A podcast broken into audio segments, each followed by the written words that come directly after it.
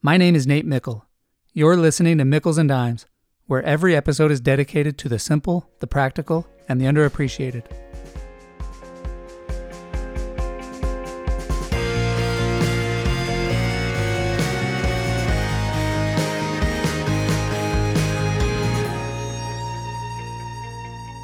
Could you memorize a thousand digits of pi? Or the order of a shuffled deck of cards in minutes? You probably don't want to, but you could, and it's not as hard as you might think. Several years ago, I told my law professor Joe Bankman that I hated how much I forget. I was standing in his personal library, wondering if he forgot as many books as I did.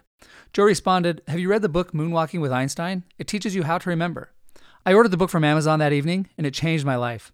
For example, since reading that book, I have taken more than 50,000 pictures. Moonwalking with Einstein shares the story of Josh Foer, a science writer who was covering the U.S. Memory Championship. At the competition, Josh interviewed one of the competitors, a quirky Brit named Ed Cooke. Josh asked Ed, When did you realize you were a genius with a photographic memory? Ed laughed and responded, Photographic memories are a detestable myth, and no one here is a genius. In fact, all of our memories are actually quite normal. Josh didn't believe Ed, but you guys can memorize thousands of digits of pi, a shuffled deck of cards in minutes. No normal person can do that. Ed responded, Oh, yeah? I can prove to you we're normal. Just let me teach you our techniques. If you practice them, you'll be able to do the same things. Josh agreed, and just one year later, Josh Foer, the journalist, became Josh Foer, the U.S. memory champion. So, how did Josh do it? How did he go from average Joe to national memory champion? The short answer is two words elaborate encoding. If you want to improve your memory, you need to improve your ability to encode your memories. Build an elaborate web of context around things you want to remember, and you won't forget them. For example, song lyrics are memorable because the music creates an elaborate web around the words. Though we struggle to remember names, which are essentially just abstract sounds, we're pretty good at remembering faces because every part of a face has a relationship with other parts of the face. A face is an elaborate web of context. Scientists call this the Baker Baker paradox. Ask someone to remember the name Baker and they'll forget it. But ask someone to remember the job Baker and they'll remember it. But why? The name baker is abstract, no elaborate webs, no connections. However, when we hear the job baker, we see someone wearing a white hat, who smells like bread and has dough on their hands and face. The job baker is an elaborate web. We see the same effect with chess grandmasters. They can play multiple games of chess simultaneously while blindfolded. Researchers first assumed that grandmasters had different brains than the rest of us, that they had photographic memories. But then the researchers conducted an interesting experiment. They arranged chess pieces on the board randomly, and suddenly the grandmasters performed no better than the rest of us.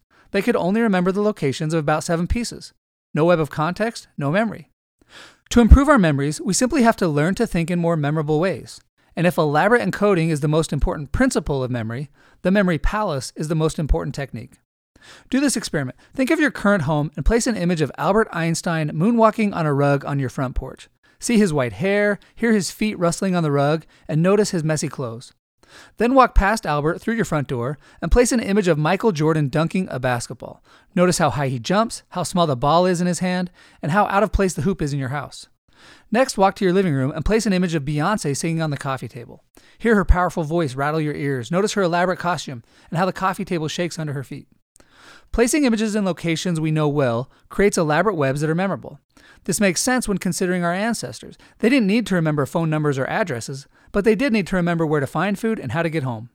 Our memory for spaces, called spatial memory, is astonishingly good. For example, by wandering around Disneyland for a few hours, we can remember the whereabouts of hundreds or even thousands of objects for years after, all without hardly trying. In fact, you probably aren't trying hard to remember the three people I described earlier. But if I asked you later today to remember the three people, plus their three actions, plus the three objects they were doing their actions on, you'd likely recall those nine bits of information. By walking through a memory palace in our mind, we can easily remember thousands of bits of information, far more information than the seven bits of random things we can hold in our short term memory.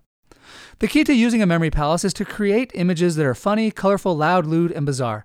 The more outlandish, the more memorable, the thicker the web. Memorizing then becomes an exercise in creativity rather than an exercise in memory. When I first learned about the Memory Palace, I thought it was fascinating, but impractical. I figured I'd never use it. But just three years later, I had to pass a qualifying exam to earn my PhD, an exam which required me to memorize the main idea, author name, and publication date of 800 academic articles. Without a Memory Palace, I would have been stuck using brute force, flashcards, and it would have been miserable. But instead, I created 40 different memory palaces and then placed 20 articles in each of the memory palaces. I then created a memory palace to remember the 40 memory palaces. When I took my two day exam, it was as simple as taking a mental stroll through my childhood home, my first apartment, and the other 38 memory palaces I had created. Not surprisingly, memory champions take memory one step further and combine multiple techniques, such as memorizing a person, action, and object for every number from 0 to 100.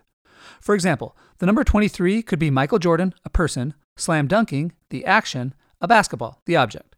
The number 55 could be Albert Einstein moonwalking on a rug, and the number 81 could be Beyonce singing on a coffee table.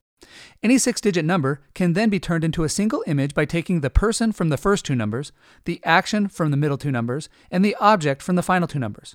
For example, the six digit number 23, 55, 81 would be Michael Jordan moonwalking on a coffee table.